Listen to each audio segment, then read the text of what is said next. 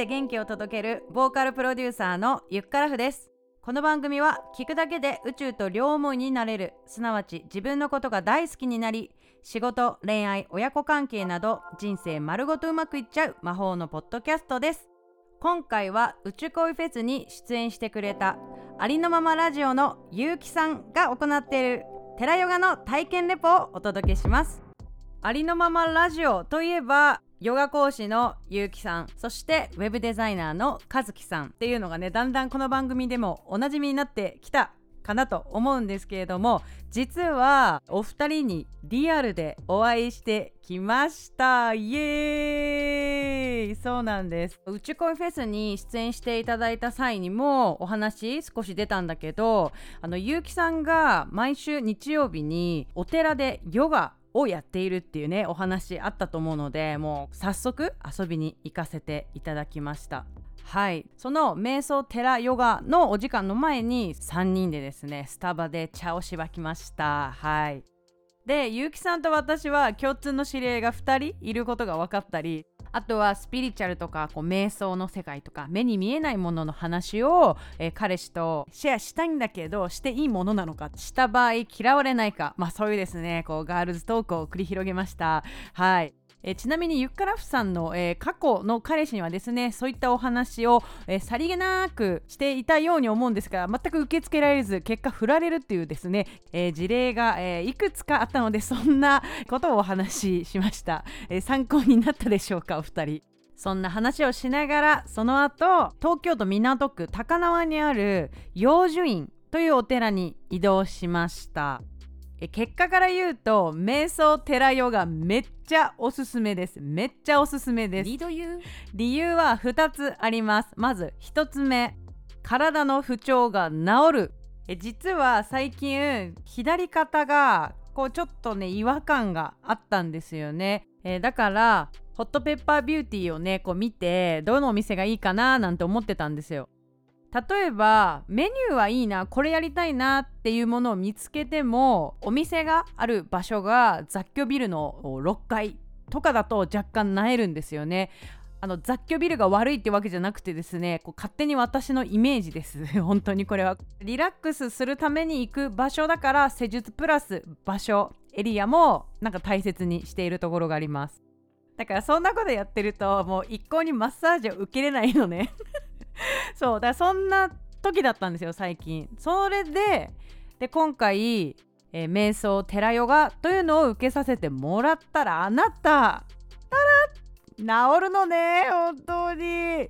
自分で自分を癒すことができる瞑想神って思います。実は以前も同じことが起きました。誕生日の前日に自分家のベランダのコンクリートの部分になんかわかんないんだけど頭グワンってぶつけたの。するとどうでしょう？絵に描いたようなタンコブの出来上がり。なぜエコーでそれは誕生日前の厄払いかしらなんて思ってねまあポジティブに受け取っていたんですがその数日後このかちゃんのお母さんの瞑想会に、えー、参加しました。でそこでこう瞑想で自分と向き合う無になるということを経験すると、えー、病気がだんだん良くなったりっていうようなですね、えー、お話を聞きました。でそこでピンときたのはですねえってことは私の単行部直せちゃうんじゃない？みたいな。チチンポイポイトンでいけみたいな感じのテンションでちょっと瞑想に挑んだんですよ。そうしたらなんと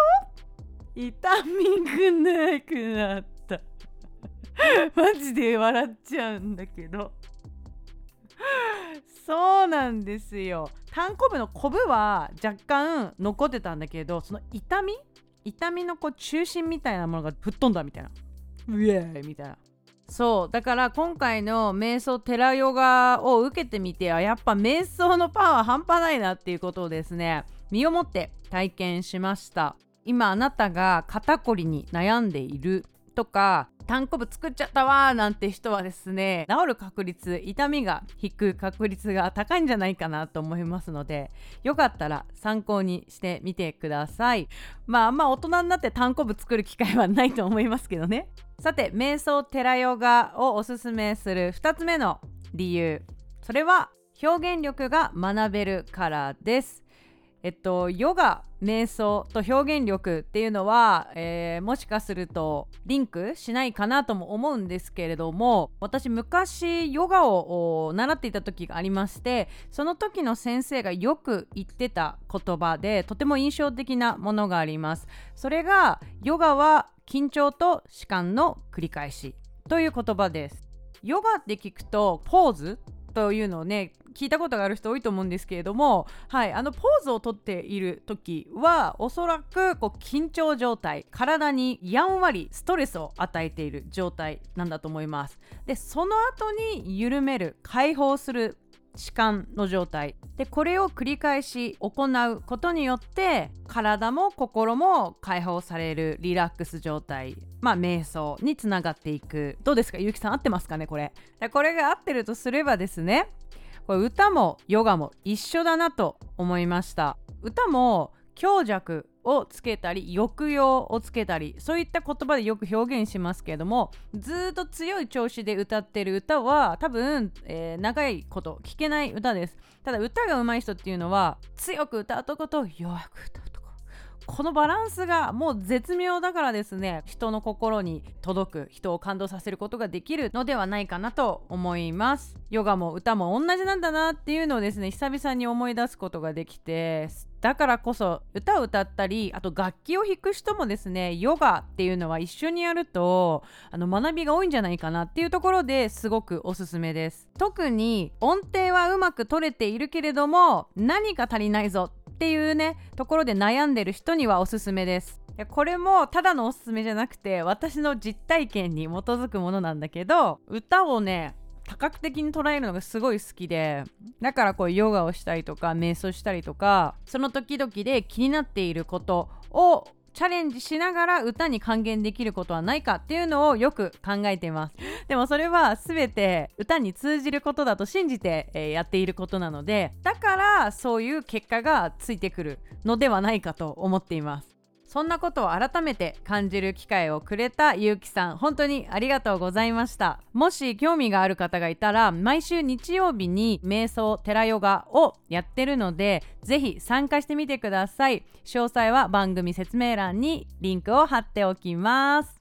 はいということで18回目の配信いかがでしたでしょうか？今回あなたがこのエピソードを聞いて感じたこと思ったこと新しい発見などあればぜひ、えー、私の公式 LINE 登録していただいてチャット欄から教えてください。またこの番組は聞くだけで人生丸ごとうまくいくよっていうお話をいつもしてるんですがなんかピンとこないなって人もいるかもしれません。モヤモヤがなかなか解決できないなって方は私に相談してみませんか？